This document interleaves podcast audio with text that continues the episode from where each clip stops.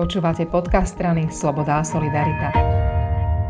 Zvyšovanie daní a zvyšovanie DPH je v posledných dňoch obrovská téma. Rozprávať sa o nej budem so šéfom finančného rozpočtového výboru Národnej rady a poslancom za SAS Marošom Vyskupičom. Maroš, my sme mali pred chvíľočkou tlačovku, ktorá sa volala Zvyšovanie DPH nie je riešenie a tých dôvodov, prečo to tak nie je, je hneď niekoľko.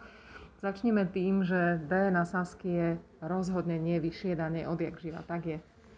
Ahoj Marie, presne tak. Základná idea SAS je nízke dane, štíhly, efektívne fungujúci štát. Eh, to je úplným základom, čo by sme chceli dosiahnuť. Eh, pretože máme za to, že eh, ak človek svoje mm, prostriedky nemusí odovzdať štátu, tak vie s nimi urobiť ďaleko efektívnejšie ako štát.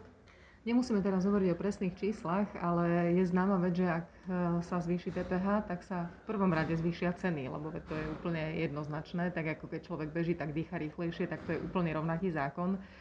A to je ale len jeden z efektov, ktorý hrozí, keď sa zvýši DPH o, o koľkokoľvek. Čo sú tie ďalšie dôsledky? Presne tak, úplne zásadný a jednoznačný jav je zvýšenie cien ako následok zvýšenia DPH. Sú vlastne potom ďalšie fakty, že pri zvýšenej DPH sa vlastne Slovensko, slovenské tovary stávajú drahšie a tým pádom akoby vyháňame ľudí, aby išli kupovať do zahraničia, e, či už fyzicky alebo dnes aj online a tým pádom vlastne tú DPH platia v zahraničí.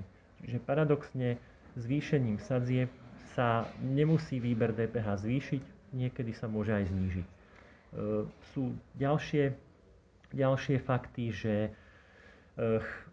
firmy, ale aj ľudia sa budú vyhýbať plateniu DPH, tým pádom zasa sa môže zvyšovať sivá ekonomika.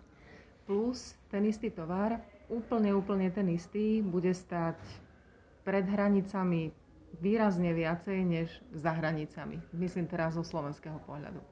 Presne tak. E, zoberme si to z pohľadu obchodníka, že my zvýšenou DPH vlastne aj e, ničíme konkurencieschopnosť obchodníka voči zahraničiu. Zoberme si príklad nemeckého predajcu televízorov, ktorý má daňovú sadzbu, e, DPH sadzbu 19%. Ak má on svoju nákupnú cenu za televízor povedzme 1000 eur a z dôvodu konkurenčného boja nebude si nič pridávať, tak ten televízor vie predať za 1190 eur. Ak by sme mali na Slovensku sadzbu 25%, tak najnižšia cena, za ktorú môže slovenský obchodník predávať ten istý televízor, je 1250.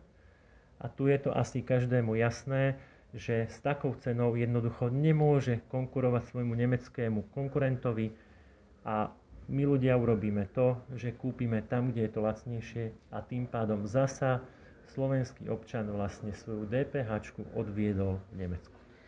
Slovensko sa v takých tých medzinárodných rebríčkoch konkurencie schopnosti už roky prepadáva.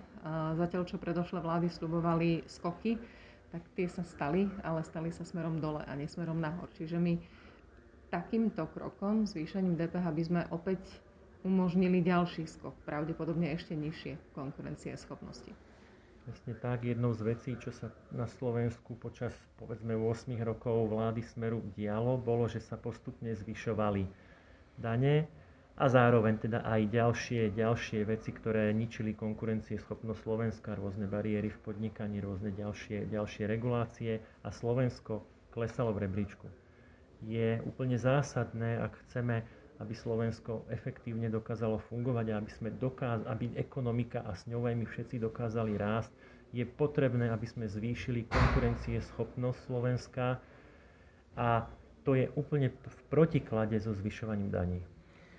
Problém Slovenska je aj odchod ľudí, ktorí mnohí odchádzajú ani nie preto, že musia, ale preto, že si vyberú ľahší život, príjemnejší život, príjemnejšie podnikanie niekde inde, tak to ich úplne naspäť nenalákame, keď sa tie podmienky pre podnikanie, pre život, pre štúdium nebudú zlepšovať.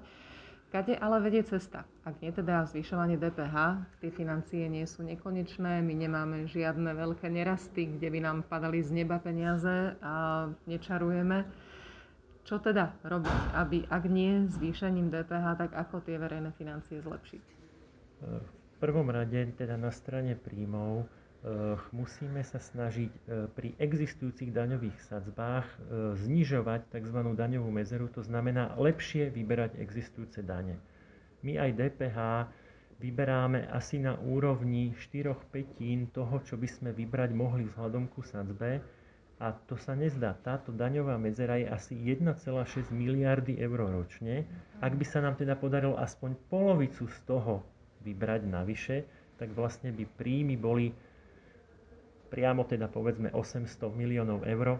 Ale aj keby sa hneď podarilo len pol miliardy eur, tak aj to je vlastne ďaleko ďaleko lepší, lepší stav ako teraz a hlavne eh, je to, je to akoby spravodlivé. Proste, ak, ak niekto tu, tu DPH proste neodviedol, tak, tak eh, proste je v inej konkurenčnej situácii voči tomu, kto je zodpovedný a ničí to vlastne potom zasa len trhové podmienky medzi podnikateľmi. Že lepší výber DPH pomáha serióznym podnikateľom. A plus asi Ty to tak pekne hovoríš, že menší štát. Áno.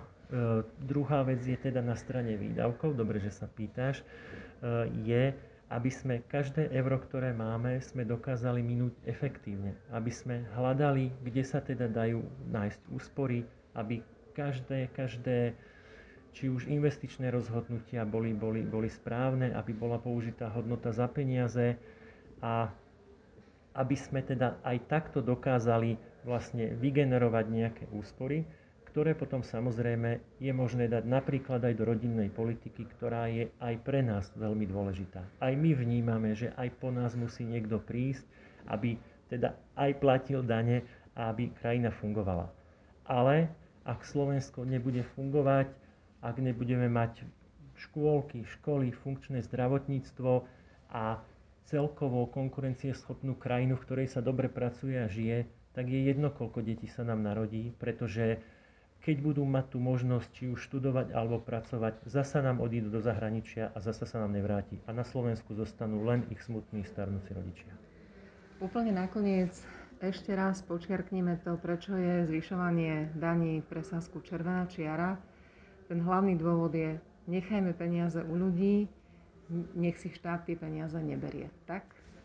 Áno, môžeme to povedať takto. A ďalší dôvod je, e, nízke dane sú základom konkurencieschopnosti štátu. Ďakujem veľmi pekne. Ďakujem pekne.